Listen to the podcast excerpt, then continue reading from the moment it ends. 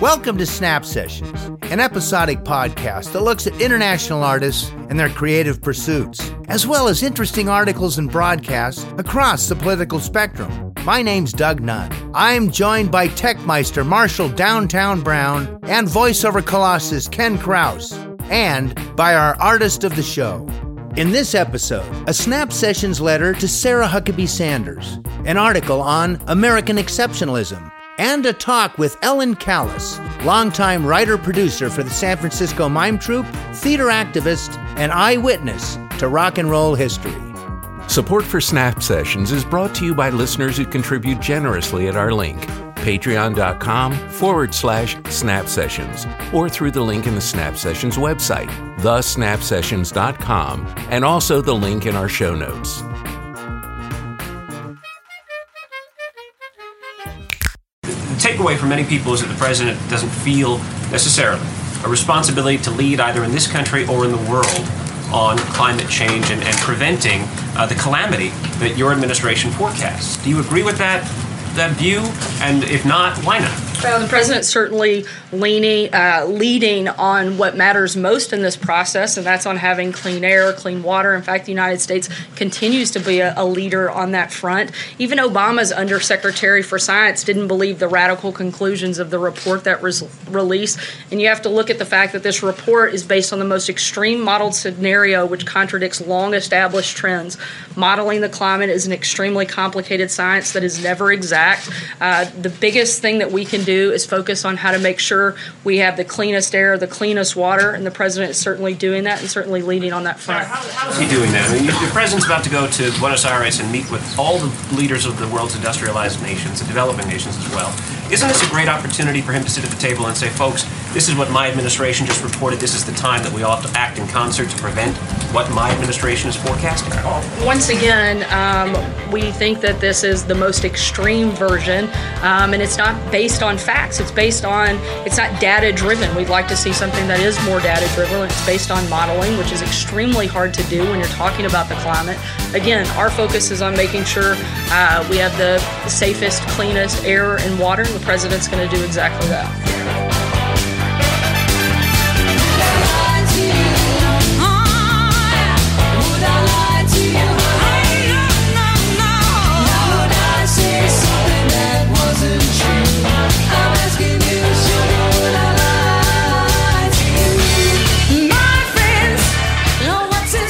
Dear Sarah Huckabee Sanders, I noted with interest that in yesterday's press conference you followed the lead of the president and disputed the findings of the National Climate Assessment, which came out on Friday. It totaled over 1,000 pages, was put together by 13 government agencies, and brought together the findings of 300 scientists.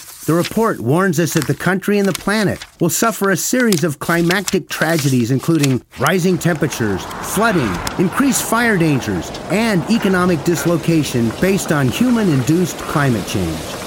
This follows the release of the IPCC, Intergovernmental Panel on Climate Change, in October, which described a world of worsening food shortages and wildfires and a mass die off of coral reefs as soon as 2040 the IPCC report was the result of the work of 91 researchers from 40 countries.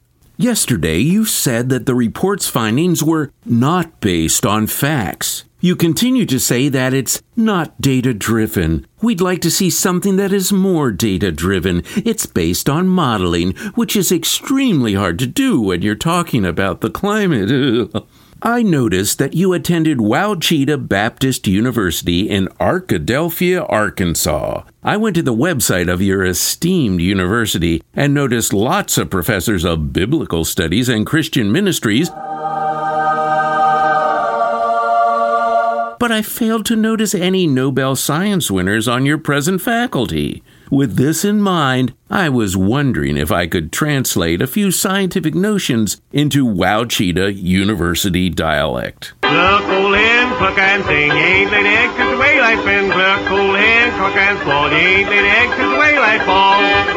How many times do y'all have to be hitting the forehead with a shovel before you enter a science class at Ouachita. Do y'all need to pass eighth grade ciphering in order to study gravity?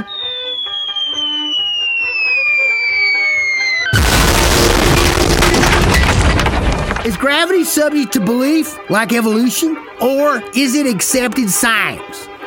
Y'all are quite brilliant at bullshitting an audience. Did y'all major in hillbilly political science? Wait, doggy, you're good at that BS.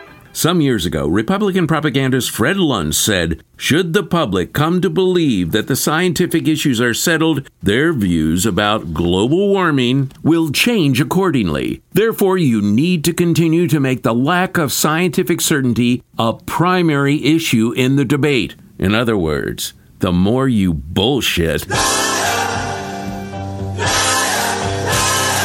the more time you will have to continue exploiting people. It worked for the tobacco companies. Yes, according to this repeated nationwide survey, more doctors smoke camels than any other cigarette. It has been working for the fossil fuel companies. You continue to hope it will work for the Trump administration. As Bill McKibben points out in the most recent issue of The New Yorker, it is a scientific reality that two centuries ago, the concentration of CO2 in the atmosphere was 275 parts per million. It has now topped 400 parts per million and is rising more than 2 parts per million per year. McKibben further states as a team of scientists recently pointed out in the journal Nature Climate Change, the physical shifts we're inflicting on the planet will extend longer than the entire history of human civilization thus far. Temperature is rising. Maybe you will be in hillbilly heaven by then, Sarah, but your descendants will be living in hell on earth, and you will be partially responsible for lying them into it. When you talk about the National Climate Assessment not being data driven, you are getting into that scary ciphering territory, and that requires a real education. Leave that to the people who actually have to undergo scientific review and double blind studies. You are over your head and an embarrassment to our country. Perhaps there is a job for you on the faculty at Ouachita University. Sincerely, Doug Nunn. Tell me, baby, why do you take my time? You get little off, with my mind. Lord, you it to me. I see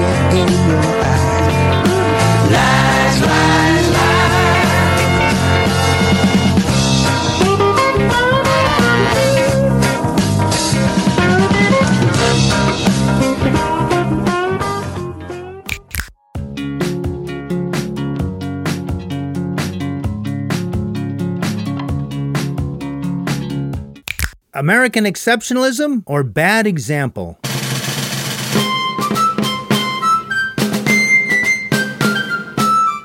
Right wing Americans love to revere the founding fathers and the notion that the originalism of the Constitution is sacrosanct. The now deceased Justice Antonin Scalia is held up as the most venerated justice in recent history due to his supposed reverence for things founding fatherish. Right wingers love images of Jesus handing down laws to a group of American citizens from an altar like dais with Washington, Jefferson, Franklin, and Madison looking on. What a team! How could they ever have made any mistakes? Yet enslavement of African Americans was written into the U.S. Constitution.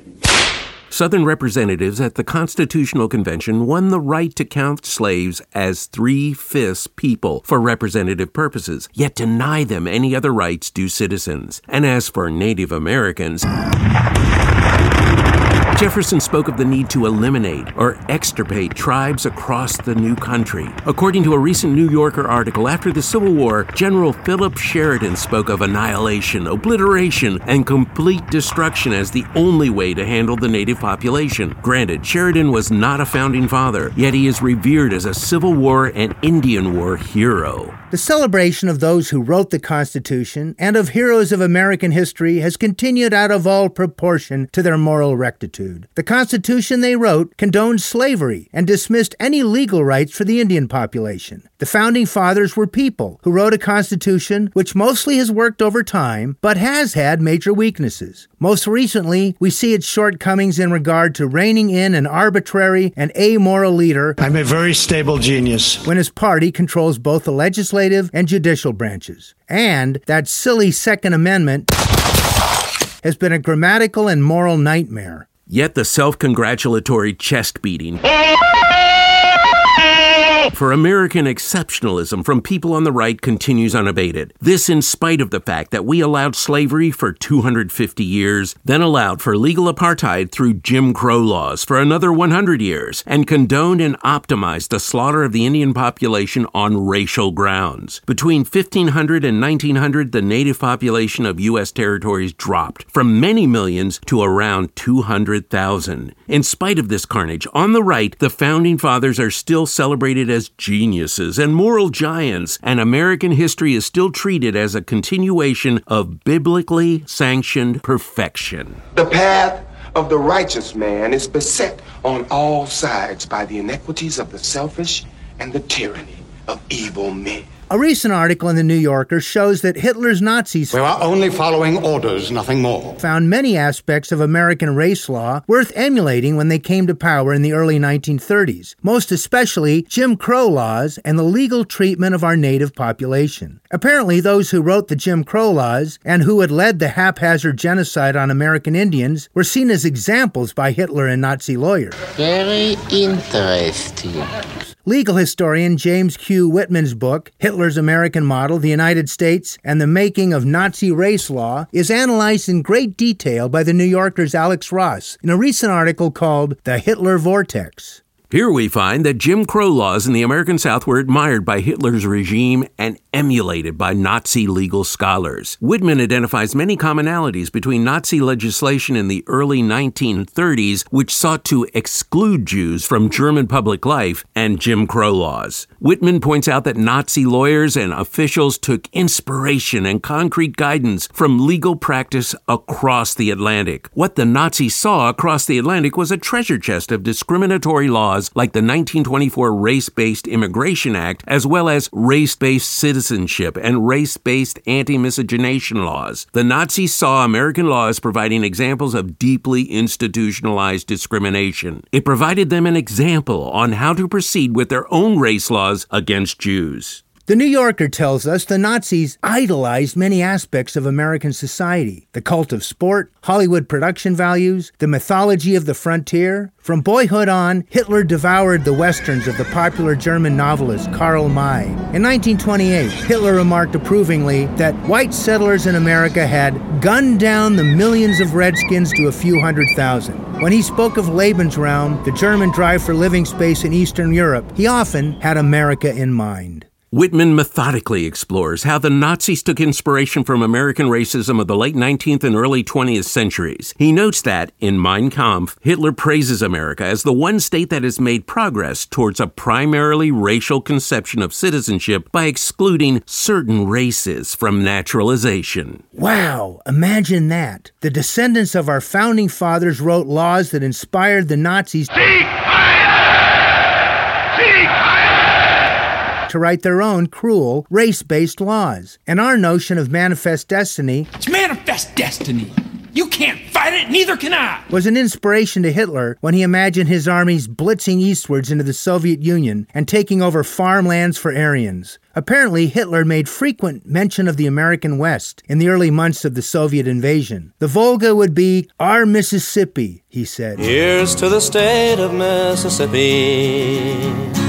Europe and not America will be the land of unlimited possibilities. Poland, Belarus, and Ukraine would be populated by pioneer farmer soldier families. Autobahns would cut through fields of grain. The present occupants of these lands, tens of millions of them, would be starved to death. Granted, there is no mention of giving them blankets laced with smallpox, but otherwise, it is remarkably similar to American military voices in Bury My Heart at Wounded Knee. Now, just because the Nazis drew inspiration from American race laws and historical precedent doesn't mean that George Washington was Hitler's great grandpa, but it does give one pause. What makes us so special? So much of what we have done historically has been allowed to stand because we have won various wars. History is written by the victors. We methodically pushed the Indians out of their land, and we allowed and condoned slavery for 250 years, and then put up with Jim Crow for another 100, all while boasting to the rest of the world about our powerful democracy and human rights. According to the New Yorker article, America's knack for maintaining an air of robust innocence in the wake of mass death struck Hitler as an example to be emulated. Very interesting. If the rest of the world had found our genocide of Native Americans morally repugnant at the end of the 19th century and invaded our country, would we have had the high moral ground? If the British Empire had followed on its outlawing of the slave trade in the early 19th century with an invasion of the United States to extinguish slavery, would we have had an ethical leg to stand on? If there had been Nuremberg trials here, how would we have done? When people boast about American exceptionalism, I say, crack a history book. We've got a long way to go. All the history books tell it, they tell it so well. The cavalry charged, the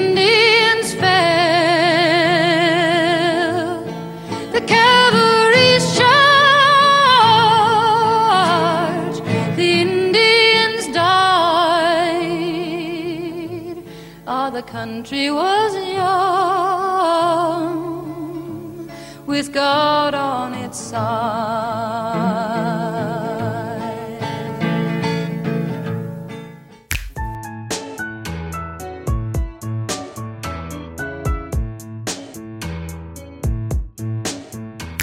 And now, Snap Sessions interview with Ellen Callas.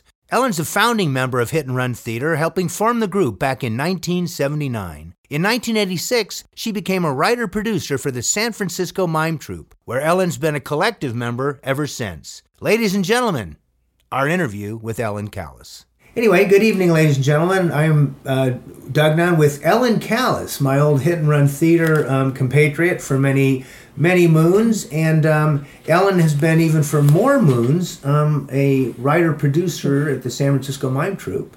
And um, anyway, I was just wondered if you might tell us a little bit about your uh, how you overview of your career. Okay, I'm currently with the San Francisco Mime Troupe. Uh, I have been there for 32 years, which is amazing to me. Got there quite by fluke and have been there ever since. I'm a collective member, longtime company member. I've done every job there is to do there. In Just my- a reminder the San Francisco Mime Troupe is a sort of a collective theater that's been working out of San Francisco since 1959, right? Origins wise? That's right. That's right. Uh, we so we don't do mime. Right. I think it, that's the biggest the biggest point to get across. It's not that kind of mime. It was pantomime in the sense in the early days of kind of performance art when it first started, but it's basically popular political people's theater. We use the word mime in the classic sense, the exaggeration of daily life in story and song. So I've been with the troupe for 32 years. Prior to that, I lived in Mendocino and was a founding member of the Hit and Run Theater Company, where we did improv and sketch, political sketch comedy, and just fun stuff. And we're our own best friends. And prior to that, I lived um, in New York City, and prior in Woodstock, New York. And prior to that, I lived where I was born and raised in Chicago, Illinois. Before that, I was already putting on plays for my neighborhood friends. I had um, I had two puppets. I had a mari- two marionettes that I got from my older cousin Marianne. One was Ivan the Russian boy, and one was Cinderella. And in post-war Chicago, early suburbs where there were about five thousand kids to a block, it was a, a captive audience. So I used to do puppet shows, and so that was my first theatrical foray. And at that same time, so this is about 19 1953 because uh, my brother was just born and we moved into this apartment. And for years, I thought he came with the apartment uh, because my mom literally went into labor the day the day we moved in. So to apologies to her wonderful brother Louis. yes, and I oh I have my own room not anyway. So yeah, so I was always the one. I was the cousin that always bossed the little cousins around. And anytime we would go to somebody's house, if they had a big dining room opening, I saw it as a proscenium. So I was always making my little cousins, I was casting them in plays. Early, early plays like the classic melodrama The Rent. I can't pay the rent. You must pay the rent. So that was pretty standard uh, theatrical procedure for me in those days. Um, I had a ticket punch. So I would I would make the tickets and punch the tickets for the kids to come in and see my puppet shows, which had two set changes. One was an indoor scene and one was an outdoor scene. So you were early on into production. oh, well. early on into production, I was you know an entrepreneur for sure. I wrote and produced and made tickets for my plays. So mm-hmm. and I um, I loved it. But upstairs in the apartment, these were all in our basement. We had one of those gigantic uh, wooden boxes. One of the early TVs. It was a large box and with a screen about seven inches wide. And um, there weren't that many shows on TV, but the one that really just cut me to the bone was the show of shows, which was starring Sid Caesar, Howard Morris, Carl Reiner, and uh, Imogene Coca. And Imogene Coca has the same birthday as me. As does Steamboat Willie. So I share my birthday. There you go. There's two classics. one, are... one, of the rodent world, mind you. Absolutely. You know, later of Disney fame. And uh, Imogene Coca, who was hilarious. And I'd never seen a, a funny woman like that before, especially on TV. And they did sketch comedy. And um, and sometimes they never even spoke a word, but they were so funny. And I literally remember at my young age falling out of the chair laughing. You know, just I just couldn't stop laughing. They were so funny. They just classic deadpans, just really simple, simple, straightforward, but really funny, funny stuff. I was the kid that was always about two um, trends behind everybody. You know, I no matter how hard I tried, I could never I could never fit in. I always wore circle pins after they were already out. You know, I was just kind of a dweeb, and uh, so I kind of, even though I had this great childhood and this wonderful family, by the time middle school and the first year of high school hit, I was just. Uh, this this is not going to work. I felt really a, a, fish out of water. And to make matters worse, um, uh, a November afternoon, morning actually, in my sophomore class, we got the news that Kennedy was shot. And there was this just gigantic uh, cloud that just covered the nation. Nobody could believe it, you know, that this had happened. And it was just so sad and so depressing. About a month or so later, my dad came home with this magazine. It was Fab magazine, and it was an English magazine. He had found it at a newsstand. He said, "I thought you might be interested in this." And there was these pictures of these mop tops. Well, meanwhile, I had gone to the record store, and there were these stickers everywhere with, that said, "The Beatles are coming. The Beatles are coming." And I didn't know what they were talking about. And suddenly, I went into in those days I used to have these little listening booths so you could put a, an album on. You could actually listen to the album before you bought it you know to the tune of five big bucks. And so I remember the first Beatles song I heard was Don't Bother Me by George Harrison and I was just blown away. Because up until that point there had been a lot of you know doo-wop music there had been a lot of folk music and all that kind of stuff but um, you know nothing really grabbed me and that grabbed me. And so suddenly um, the next thing I knew it was Ed Sullivan, and along with everybody else, I was smitten. And so the year between. Just a reminder that Beatles were on Ed Sullivan on January of '64. Yeah, actually, I think it was. February. There February. were three, three, three, three weekends in a row, and it was like everything stopped. And I remember just sitting there. I was never a screamer.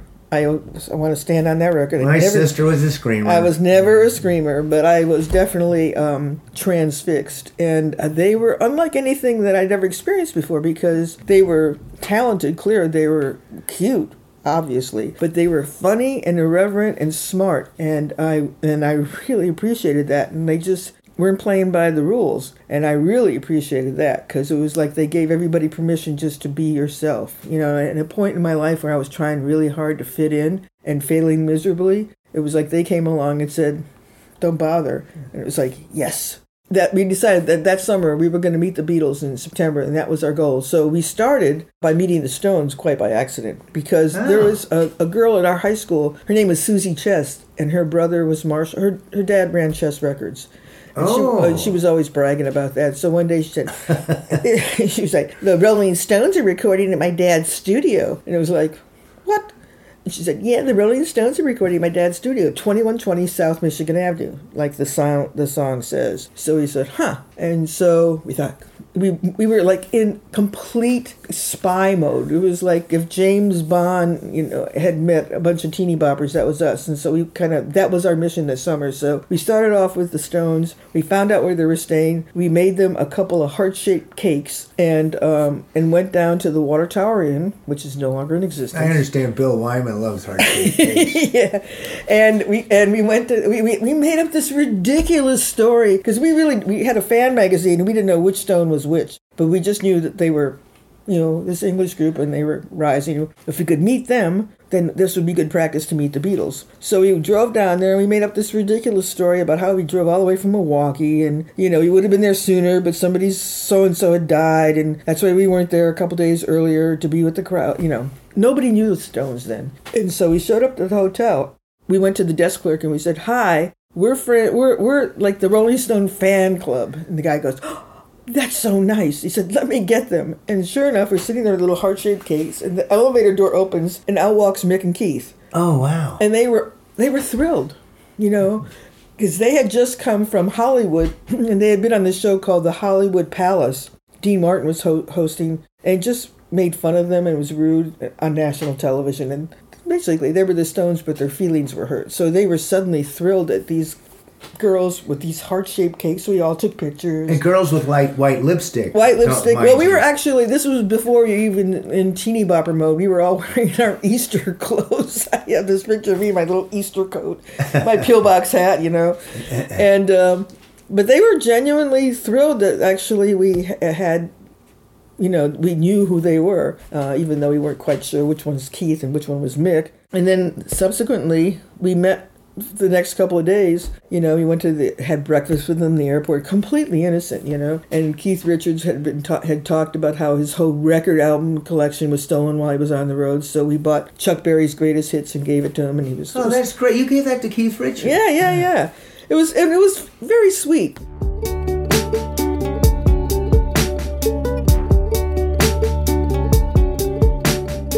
We had saved all our babysitting money. We had made on top of everything else because one of our friends, her father knew somebody on the Chicago Tribune who interviewed us as Beatle fans. And they were going to do an article, and we were going to present this hooked rug that we made to the Beatles, right? And so they had our pictures in the paper, along with our. They also did a story with our arch nemesis. We were on the north side; they were on the south side. Who ran the Beatle Fan Society, and that was Angie Baldwin and the Strohacker twins. Cindy, Not these Strohacker twins. Cindy and Kathy Strohacker and Angie Baldwin, and they were like, "We're gonna meet him. No, we're gonna meet him." Anyway, um, the day came, and we were all supposed to, we were supposed to present them with our individual presence at this press conference, and this reporter just kind of shined us on and said, uh, "Oh, sorry, this is not happening," and we were crushed. And so we were at the airport, and we were determined to give this this rug to the Beatles, and so we literally stormed out onto this is Midway Airport. I can imagine the jet starting to take off and you guys running along the side of it waving the Pretty rug. much, actually, they they landed. And those were the days when before the the airlock thing. So everybody came down the steps, you know, Uh-huh, and uh, they got in their limo and down there, and we were at the other end of the of the airfield, hiding in this. Air, this hangar with our rug, and they came, and they so they came. We literally they slowed down, and we were like, "Here's the rug," and they stopped, and they're like, hello, how you doing? Everything is great. And they said, take the rug, you know, and they were like, and we were like, yes, take the rug. And the, and the road manager was pushing it out. We were pushing it in, pushing it out. And then, then the, the limo driver put the things up and uh, the windows up and they drove away. It was like, wow, they didn't get the rug. And then we went to the concert, which was fabulous. And then we went back to the hotel, convinced that they were going to stay because we had spent our babysitting money to rent the penthouse at the at the presidential suite penthouse at the Conrad Hilton Hotel because of all the hotels we cased, we figured this was the most secure for the Beatles. As it turned out, they didn't spend the night in Chicago. They flew directly from the concert to Detroit. So we were like, So all night that all night long we were in our hotel room that we'd spent our hundred dollar babysitting money on. And I remember sitting at the window looking at this train the trains across the way on Grant Park there there was a little train thing and they would just go back and forth and like lock cars and unlock cars and lock cars and unlock cars. And it was just like one of those moments in your life where it's like, oh so close. but eventually the rug made it. Because um, two days later, when I was with my family for Labor Day, the rest of my buddies jumped in the car, drove to Windsor, Ontario, bulldozed their way into a hotel there, and somehow the doorman gave it. And years we found out that the rug actually was in George Harrison's like trophy room of his house eventually. So Very nice. yeah, Major coup. and so it was um, not that much longer after that. Uh, at the end of the school year, I moved to New York. We uh, he was a musician playing with a Canadian group called the Dirty Shames, which was out of Toronto. Great guitar player named Amos Garrett.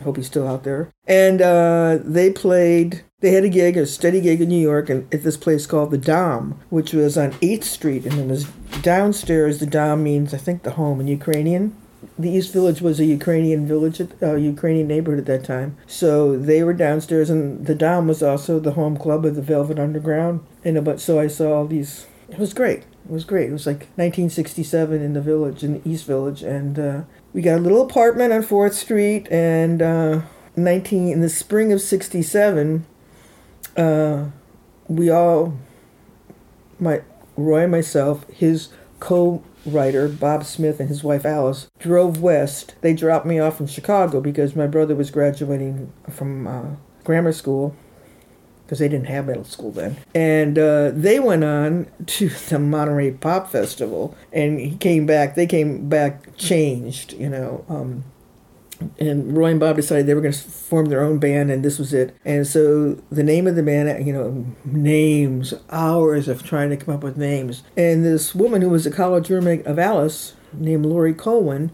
who went on to be a writer before she passed, a famous writer before she passed away, came, up with the name Cat Mother and the All Night Newsboys. And somehow that stuck. And so the band got together and uh, the band at that point was Roy, Bob, Jay Ungar, a mandolin player extraordinary who went on to write the music for the Ken Burns Civil War series. Um, uh, Charlie Chin, who's out here now, um, also excellent out of the folk scene. Um, Michael Equine was drums, and uh, and a string of guitar players. It was like it was like that. You know how in Spinal Tap they had all the different drummers. Yeah, right. Cat Mother had like all the different guitar players, and um, anyway, but they were great. They were like the hit of the village. Everybody loved them. The biggest thing since the Lovin' Spoonful. Everybody. In the spring, uh, we moved up to Woodstock and uh, Saugerties actually, and we rented a farm from this crazy old lady who had a specialty food store in town who had this vision. Apparently, she had been to a Renaissance fair at some point, and she had this vision of having Renaissance fairs. And since one of the people in the band at that point was a violin player, she had, you can move into my farm. And you and there's a stage there, and you can have these Renaissance fairs. And we said, okay. So instead of having a Renaissance fair, every two weeks we had these things that we called sound festivals. And our friend Jay Moss and the Pablo Light Show would come up and they would do light shows. And we invited all of our musician friends from the village um, and from the Woodstock area too. So we had people like from Tim Hardin to, you know, Bunky and Jake, who were great. All these different people, and they would perform. And so every two weeks, it was a different bunch of people. They'd all stay in our house, which was interesting because it was a house that had got about 20 rooms. It was built on a hillside on three different levels. And at one point, it was a home for insane children. And so it was Yeah. full of ghosts and creepy. Little spooky thing. Real So spooky. You guys ended up at Woodstock, and was that August of '69? No, 68. We actually did. So we actually did the first Woodstock Festival. You know, so we did it every week. The guys, the guys that did the festival later had been to our show. You know, and said, "Huh, I think This Yeah. is how you do This is the- yeah, really.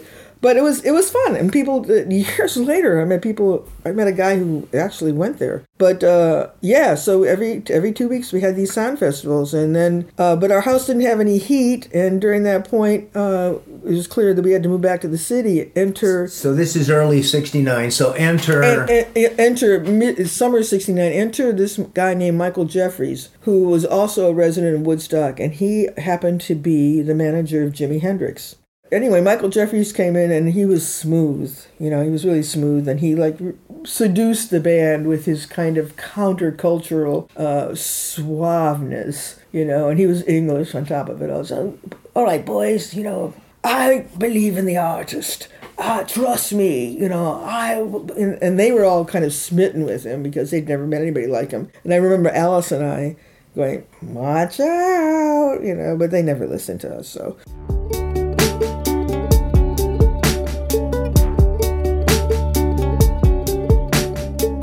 So we were there. So that's when the band was the opening act for for uh, Jimi Hendrix for about a year. They toured. So the limousine would pick them up every Thursday morning, whisk them off to the airport, and they played. And by this point, this was the summer. Summer of 69, or summer of 70? Summer of 69. I think he died in the fall of 70. 70, yeah, because we were on our way to England. They were going to do the tour with him there. But um, yeah, so the, so they toured with them all through summer of 69, did every rock and roll festival there was. And so the they would pick them up on Thursday morning and drop them off Monday morning, and they'd kind of sleep for two days and then go off again. Meanwhile, Alice and I and the girls were living in this four story place up in Woodstock at Michael Jeffrey's house, and he was off in the Bahamas or something. And we were looking around at this house that Jimi's money built and looking at what's wrong with this picture. And then it really became apparent because there was a couple of different things happening at that point. Jimi Hendrix wasn't, he'd produced their first album, actually, Jimmy did. He was really cool, very sweet very quiet, but um, very put upon. And so he was he wanted to make his own music, and for everybody that surrounded him, he was kind of their cash cow. So it was it was it was a tragedy. He was very unhappy. So you're up there in Woodstock, and so what? It what we saw you... we saw what's wrong with this picture. You know, yeah, yeah. he's living in this palatial place. We're living in and and but we're the people making the monies. And you know, this is what Alice and I have been saying because what he would do is he would sign these record contracts and I'll get all these advance monies and everything. We wouldn't see any of it. We would just, you know, our bills would be paid, but we didn't. We weren't very expensive, you know, as our rent. And so, meanwhile, the money was clearly going someplace else in the classic Bahamian bank account, you know. so anyway, um, they each band member took some money and bought a a van, and we all literally wagon trained it out to California and landed on Muir Beach. We had we it took us 30 seconds to realize when we got to San Francisco that that moment had gone. You know it was autumn of 69 and it was already kind of you know it was in that kind of seedy kind of more speed than acid kind of feeling. And so he said you know and so people we would spend the days looking driving around dividing up in our vans looking at places we could rent the big white elephants and so somebody said check out mendocino you can rent a farm up there for 50 bucks a month I said, We're there.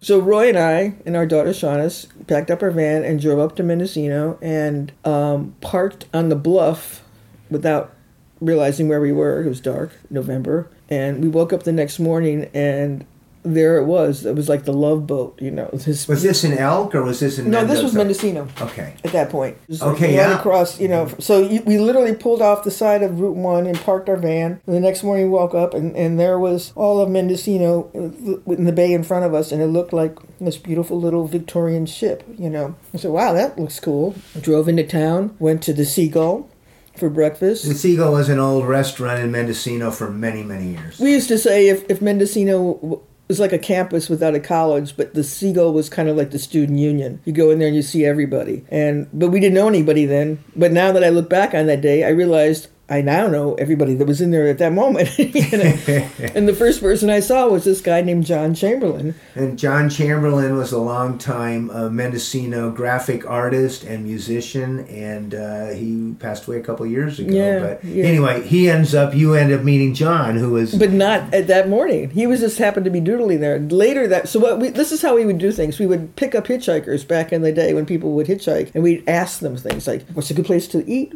Where can you, you know, what are rents like her, blah, blah, blah, blah. So somebody said, go see Paul Johnson. And he lives right at the base of Albion Ridge. He knows everybody. So we went and knocked on the door that night and walked in. And sure enough, there's Paul Johnson, a musician, who was actually one of the original Beach Boys before they were the Beach Boys. Wow. And he had dropped out and was living in Mendocino with his wife, Vivian, and kids. And um, and next, next to him was playing what guitar was John Chamberlain. So what? Right, that's like I saw this morning doodling. So um, before we knew it, John was in, uh, Paul was in the band, and Cat Mother in its Mendocino days.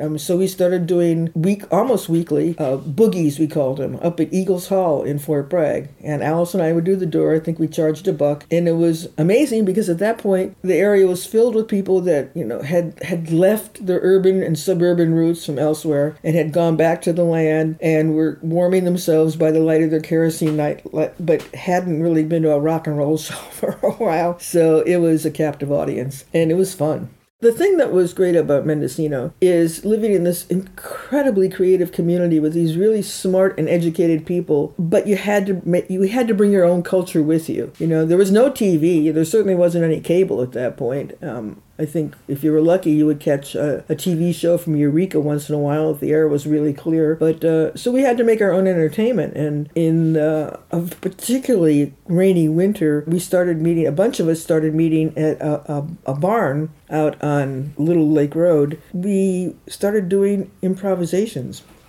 Now, I grew up in Chicago. So this would be mid 70s by now? Yeah, this is around 1975 and uh, we just met every Tuesday night. It was just like like playgroup. That's what we called it. That actually. Seven or eight of you, ten of yeah, you. Yeah, there was yeah, and there was an odd combination of people. There was a guy named Biff Rose who was a, a singer songwriter, completely funny and nuts. Uh, Antonia Lamb, myself, Peter White, uh, a guy named there was just a bunch of Donna Brown, uh, whose barn it was, and uh, we and I had I knew enough about improv because I grew up in Chicago and, and cut my teeth on Second the capital of uh, the improv. capital of improv, that where it was born in its mm. official day. Thank you, Viola Spolin. That's a whole other story. Yeah, so we just did improv, and then eventually we you know had kids. Let's do a show. So Mendocino was. Um, Oh, so yeah, it was uh, coming up to the bicentennial. So a bunch of us got together and uh, we wrote skits and uh, in this loose framework, this kind of chronological history of uh, the United States of America, and we called it 200 Years of Madness. And uh,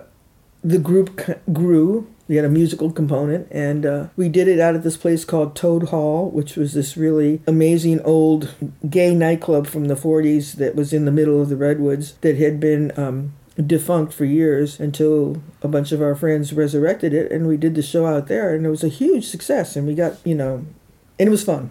It was just fun. And then a couple years later we did another one called happy birthday mendocino where we really uh, researched the history of mendocino which in itself is fascinating. And you turned that into a skit show with that even had some songs in it as I it did. We, we even had a film element in it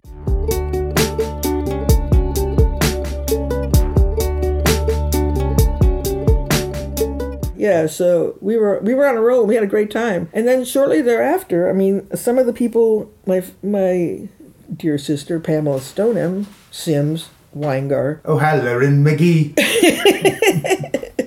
my comedy buddy uh, had also been doing some work with a couple other people yourself included. And so it was it was like malta or something like that or yalta or or Malta meal, we all just kind of met together and decided we would do a Christmas show. And that show became uh, Tis the Season, and we actually named ourselves Hit and Run Theater. Um, tell us a little bit about the early days of Hit and Run, how it, what it meant, and how it works. Well, it was. Um, well, first of all, it's like falling in love with people. You know, it's like when you fall in love with people you're you're playing with on stage. It's all you want to do is do it. You know, and so when you're, we ended up becoming our own best friends, and clearly that was great because we spent a lot of time together and that was our choice we all had separate jobs because that's what we needed to do to make a living up there and you know economic opportunities up there weren't great so we were doing a lot of restaurant work. so we were we were a, a, theater group that had day jobs and got together in the evening and wrote skits and did and learned how to do improvisation and uh, would put on our own homemade shows. And we were very flexible and we were also very influenced by the different genres that that influenced us when we were growing up, but also presently. I, I loved it. I, I loved I loved the sense of teamwork. I loved we did at one point we did a, a brand new comedy review every month called Laugh Fest. And so it was classic. It was like the old writer's room on the show of shows. You know, we'd meet once a month and we'd all bring out our stuff. You know, what have you been writing? And so. Um, we'd opened for uh, six months before professional comics, who would be the headliner, and we would write a new show every month to do on Friday and Saturday night of a weekend and have a comic on who would do the second half. So it forced us to write on a regular basis and it was great because it really it, it enabled us, us, as writers and performers to really stretch our wings and and and find our own styles because each of us had a different style and a different uh, way of writing and performing and and it really became we complemented each other and i think that's what was so great. And the second one, the one that is my particular favorite, was the comedy Poltergeist, and that was a little bit more extended because that was more of a family drama. And the story is this. This little, had homemade special effects in it. Oh, too. very special, floating furniture. Uh, it was about the time Poltergeist had come out, and it was kind of simulsync because I don't think any of us had even seen the movie before we actually wrote the bit. It was weird, but you know, it's that kind of synchronistic osmosis thing. And the story was about this little girl who was in trouble with her parents because she was, you know, skipping out on meanie instead of going to meanies, or you know, she was going to Glee Club, and her parents were, you know, inst- were very grouchy at her, and she was everything was really serious, and so she was uh, pulled into the television uh, by watching a, an old comedy show, and then I mean, it was just every silly joke. There's a parapsychologist you guys played. Hi, we're the parapsychologists. This is a, a two-headed a two-headed French chef plays a pair of psychologists. Right, and it was just silly. And it then turned out it had been the house was built on the site of an old Borscht Belt uh, comedy club, and so it was possessed by Borscht Belt comedian spirits. And it was just ridiculous because it was so funny because it was the opposite of all. So I I just loved that because it was just so much fun to play. But there were a lot of great ones, and we did serious pieces too. I mean, we did some real kind of internal monologue monologue pieces, and and uh, Tracy and I did a couple pieces together that were really, you know, talking about two two best friends aging over the years, and so our styles really changed, and so we went from, um, you know, these really touching, wonderful kind of feely, you know, deep feeling kind of things to just completely ridiculous, you know, writing the the cooks back, you know, and, you know, against the uh, what was that? Uh, the assholes on vacation. I don't know if you can say that. Yeah, you can say that definitely. But um, you know, I think one of my favorite moments was personally was um, swinging on a rope on stage with, with a fake guitar on my back during uh, the Arnold Vicious punk rock opera. That yeah, I, we should remind the folks that we wrote a, a punk rock opera, which we uh, did over two seasons. It became a show called Rockalypse in 1984. And anyway, it was all the songs and so forth, and uh, many of us found our inner punk to play the parts too. Yeah, actually, I I think it's pretty brilliant still. Yeah, was, I think it's really you know. Anyway, so we wrote all our own stuff for uh, we wrote a lot seven seven solid years.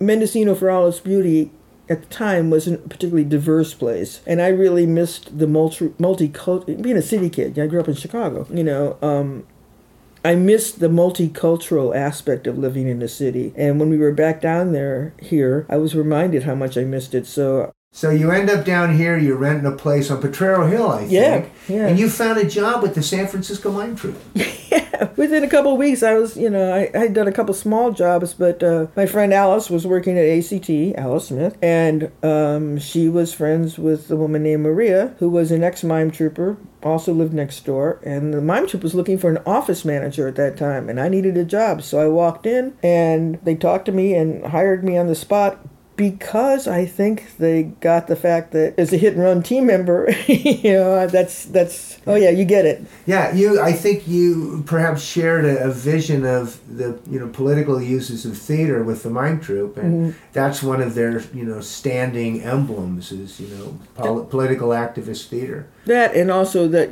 you know here's a person that will do any job at any time, which is wh- what Hit One was all about, and clearly what the Mime Troupe was all about. It's that kind of egalitarian. You know, you talk the talk, you have to walk the walk. So So you end up, you start as an office manager circa 1986, 87. 86, yeah. Yeah, and then you you learn the process from Joan Holden. Yeah, so I started, you know, I just kind of I moved, and then I became production manager, and then I became, and then I was asked into the collective, and then we in 1988 we were trying to find a, a subject matter to do something for the summer show, which we do every year, and I had I had this idea about this guy that falls asleep and wakes up and it's 20 years later, basically Rip Van Winkle, and so Bing, uh, so that was my first. That was a hippie. ri- He falls asleep in 68 Yeah, and ends up waking up in 1988 Yeah. as a Rip Van Winkle story about the changes in America. Right, because he was on his way to the Chicago convention, and then somebody dosed him in Golden Gate Park, and he fell asleep. Next thing you know, it's 1988, which is when we did the show. You know, it was 20 years later. Now, now it's. That was an inspired show. So that was yeah, you, you as as as part of the thing. We'll talk about the process in a minute, but you bring in an idea and then you you write as much of it, and the group contributes to the writing process. Yeah, well, we all do. Yeah, yeah, we'll talk about that. So you came in when Joan Holden was the main writer and Dan Chumley. Dan Chumley was the director, and you had Keiko. You had a variety of people. Yeah, Kate, I was uh, Ed Holmes and I came in the in 1986 together. Joan Holden, Dan Chumley, Arthur Holden, Sharon Lockwood, Bruce Barthol. These were all people who had been there for at least 20. Uh, what was he? That 1986. At least 15 years prior. So the Mime Troupe writes its shows together, is is a collective company, and includes this group of really active people from the late '60s, early '70s. Yeah, it's multi generational and multicultural, and they were actually at that time particularly one of the few groups that really embraced the concept of blind casting. You know, so that nowadays, you know, nobody thinks about it. You know, when Hamilton's on stage, it doesn't occur to people that there are black people playing George Washington or Thomas Jefferson. You know. Uh,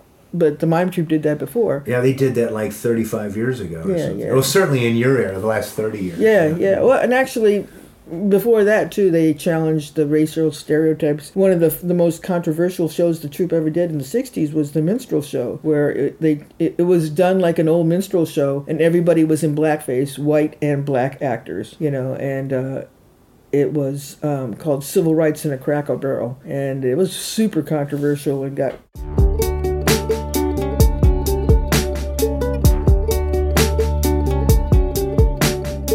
I mean, it all comes back to follow the money. You know, the disproportionate, uh, you know, uh, uh, of wealth, power, and power, the corporate elite, and, you know, uh, onwards and onwards. But you know, we used to be able to focus in on things like we would say, let's do a show about GMOs. You know, because this is disturbing. And we would do all the research and we'd have people come in. We would do these things called PEs, political education. We would have experts come in and talk to us as a group. And then, you know, armed with the subject matter and the research, then we would start to think about story, you know, and then maybe genre, and then maybe characters and how we want to do it. What, you know, you know, I really want to do like a Roman kind of thing. Really, I want to do a Western, you know, but what fits, you know, so. And then you end up uh, putting it together in a script, and then you have to have songs to it. Usually, a uh, number similar to a musical, maybe five songs or yeah, how many? yeah. It depends on the show. I mean, and the songs come in later. I mean, you know, the script is usually developed before the songs are. You know, the the songs happen pretty,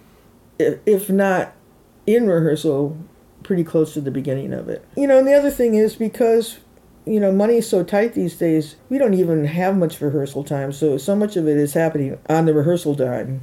You know, so it's it's tough, and that's why it's important to have really good actors that can pick up, you know, pick it up quickly. and we have open auditions and stuff, we lately it's been a little bit more difficult because our cast we've been only having four person cast the last few years because um, of finances. You know, because we're uh, a union company. Which is part of the politics and also part of the rub, you know. So um, So you have to you work with fewer people to pay be able to pay everybody. Yeah, I mean, it's just it's the it's this really tough economic balancing act. We have uh, we, I have a couple years ago we created this thing that we bring to us in the parks, and it's a big banner. It's called the cost of free, and we literally broke down because people think you just come to the park and roll out of your truck and la la la la la. We want to say the San Francisco Mime Troupe often has shows in parks, Yeah, and summer. often people uh, get enter and can sit down and watch the show for free, but they pass the hat basically, right, to Right. try to get money from but the you're crowd. under no obligation, you know, to pay. Just you know, and many do, many don't. You know, some people put in a fat twenty or thirty, and some people put in pennies. You know, it, and so but. But what we realized is that many people don't realize what the cost of doing a show in the parks is. You know, a permit for a single park can be seven hundred bucks. Then you add in porta potties, and you, then- add- you also add in the money that went into writing it, producing it, playing in it, directing it, etc., which is should be enough money for these people to survive as well. Right. And you've got a very difficult. It's hard to be an artist in the United States. And it's even harder to be an artist in San Francisco these days because it's so ridiculously expensive. Mm-hmm. I mean, we've we've have everything from uh, elementary school teachers call, call us up and we do you know go to the schools or they bring the kids. Uh, we have our summer workshop where people come out for the summer and and it's basically a free workshop and in exchange they help us set up and strike in the parks. So they're our, our crew. Uh, we have our youth theater project which we do every spring and sometimes also in the fall. Then we do individual projects that if we're, we get funding for, we'll do that. Like I did a project in the Bayview last year with a bunch of kids out there about their the enviro- uh, environmental racism, which was a concept that they had never really wrapped their heads around until they started finding out more information Well, about. like putting an oil uh, refinery next to a neighborhood that just happens to be people of color. Right, you know, or the shipyards out there that have been falsified, you know, the records have been falsified and they're not cleaned up and they are still radioactive. And, and none of the kids knew anything about this, or, you know, the PG&E plant that polluted everything, or every other thing that's happening in the Bayview, Hunters Point, for example. So you end up doing a show about environmental racism, then with the kids. Yeah, and you yeah. get them to write it. Yeah, yeah. It was it was really it was a tough one too.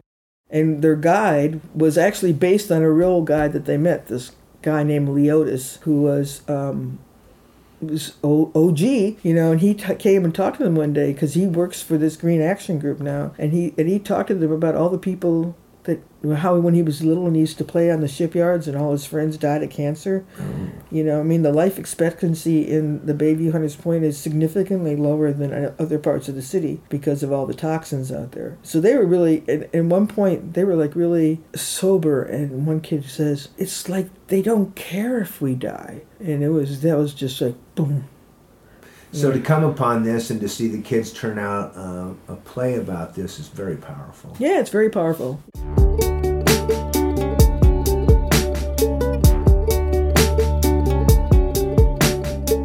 So you were talking to me about the importance of popular theater.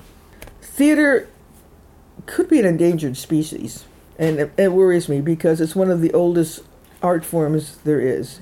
We do popular theater, and by that I don't mean just popular like wow, it's popular like Hamilton's popular, but it's the kind of theater that is relatable. That you don't have to be a scholar to understand what's happening. We deal with archetypes and stories that people can identify with, and it it goes back to the ancient Greeks. It goes back to the Commedia dell'arte or the Jatra in India or um, Kabuki or any number. And, and, and the common language is, is recognizing the commonality of people, you know, and the way people behave and those archetypes, which are not to be confused with stereotypes, but just people are people. And so when you tell stories like that, you offer people the opportunity to be able to see another point of view that maybe isn't theirs. And I think that's really essential right now. And comic theater is even more fun because you can tell a story, you can make your point, you can make people laugh, and while they're laughing, they're ingesting all this information, and then they're going home on the bus a half an hour later, and they're still ha ha, and then they go, wait a minute,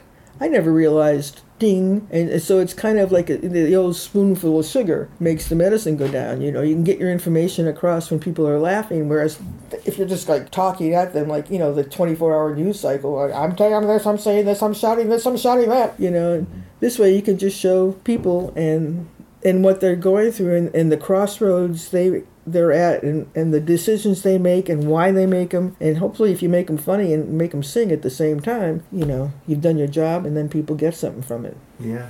That's great. It's it's sort of like Brecht with a happy face. and we all need a happy face Yeah, these yeah, days. that's great.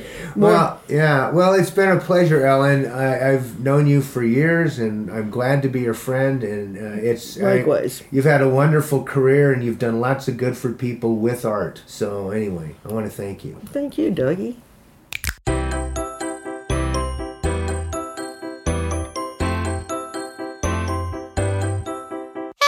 Thanks to our artist of the show, theater activist Ellen Callas. Thanks to our techmeister, Marshall Downtown Brown. And thanks to our jack of all trades, Ken Kraus. Don't be an airhead. Get out there and do something creative. Dabble in something that inspires you. Read something challenging. Scour magazines. Expand your perspective. Our aim is to give you an international outlook on the arts and a critical look at world politics. Salute the power of creativity and foster international solidarity. Make Mother Earth great again.